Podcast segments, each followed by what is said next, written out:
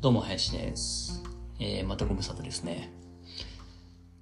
えっ、ー、と、僕がいつもツイッターでウォッチしている佐々木俊直さん、ジャーナリストの佐々木俊直さんがまた面白い記事をねえ、シェアされていたので、ちょっとそれに付随して話そうかと思うんですけれども、えー、そのツイッターの記事というのはですね、とあるマンション管理組合の、まあ、理事と組合員の押し問答みたいなね、えー、内容が取り上げられていて、何かっていうとですね、えっ、ー、と、とあるマンションで EV 充電器、えっ、ー、と、電気自動車の充電設備を導入するかどうかみたいな、えー、押し物だったんですね。で、えっ、ー、と、なんでうちのマンションには、あの、EV のね、その充電設備を導入しないんですか？っていう、まあ多分組合員からの方のそういった意見だったかな？に対して、えっ、ー、と、うちのマンションでは、電気自動車に乗ってる人が一人もいないと。えー、なんでそれなのに設備を導入する必要があるのかっていう、こういう返しなんですよ。で、それに対して、えー、まあそ、全くその通りなんと思うんですけども、それに対して、いや、うちのマンションに電気自動車が、電気自動車を持ってる人が一人もいないのは、設備がないからだと。設備があれば、電気自動車を持ってる人が入ってくるんだっていう話です。まあ、それはそうですよね。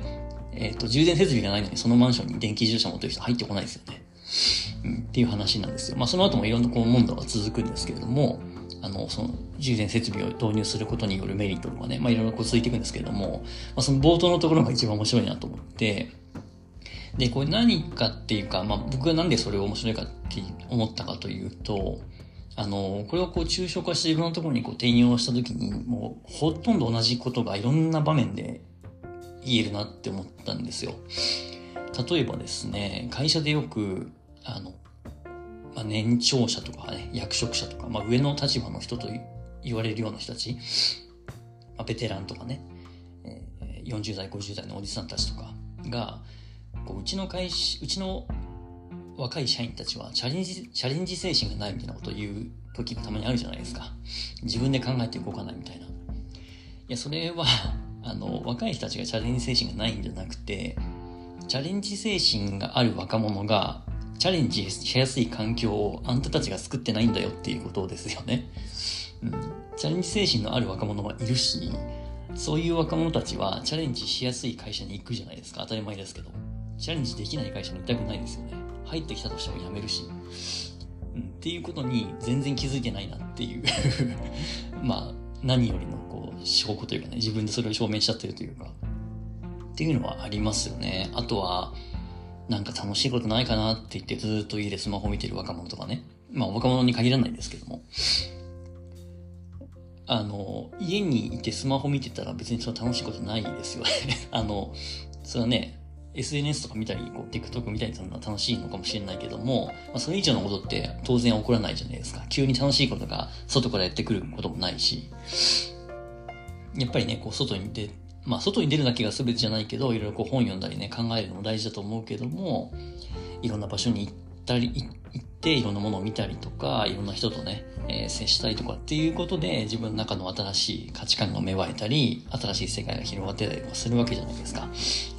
そういうこう、鶏卵問題じゃないけれども、その自分が何に対して不満を持っているのか、で、その原因を作っているのは何なのかっていうところを、やっぱりこう、時々立ち止まって振り返らないと、まあ、あの、それ僕も含めてですけどね、自戒の念を込めてっていうところもありますけれども、やっぱりね、なかなかこう見えなくなるんだろうなっていうことを、えー、感じた一件でしたね。だから、うん、なんかこう周りに対してなんでこうなんだろうな、なんでできてないんだろうなとかね、なんでこうしないんだろうなとかって思ってることがあったら、その原因をもしかしたら自分が作っちゃってるんじゃないだろうかとかね。まああんまりこう自責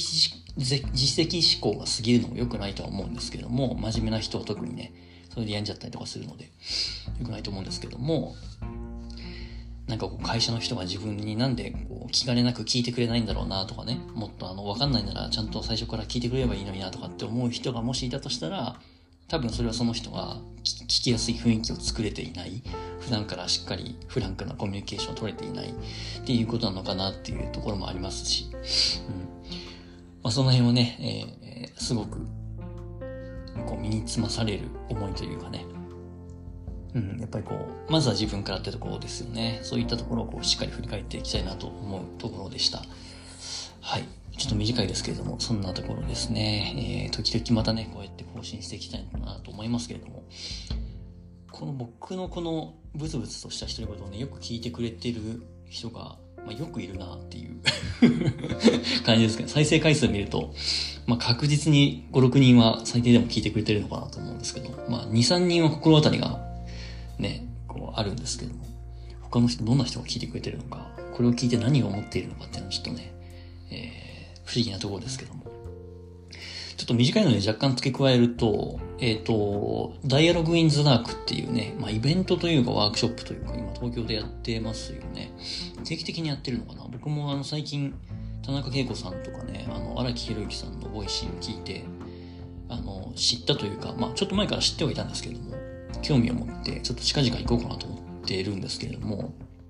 あの、暗闇の中でね、いろんなこう、ワークというか、数人が集まって、なんかこう、みんなで暗闇、真っ暗闇の中で、なんかこう、お茶を飲んだり、いろんなこう、会話をしたりとかね、いろんなことをやるらしいんですけど、ちょっとすごく興味深いので、こういうのはなかなかね、あの、話に聞いても、まあ面白そうではあるんですけれども、実際体験してみないとね、えー、なかなかこう自分の肌感としていろいろこう感じることができないのかなって思うところもあるので、ちょっとね、あの、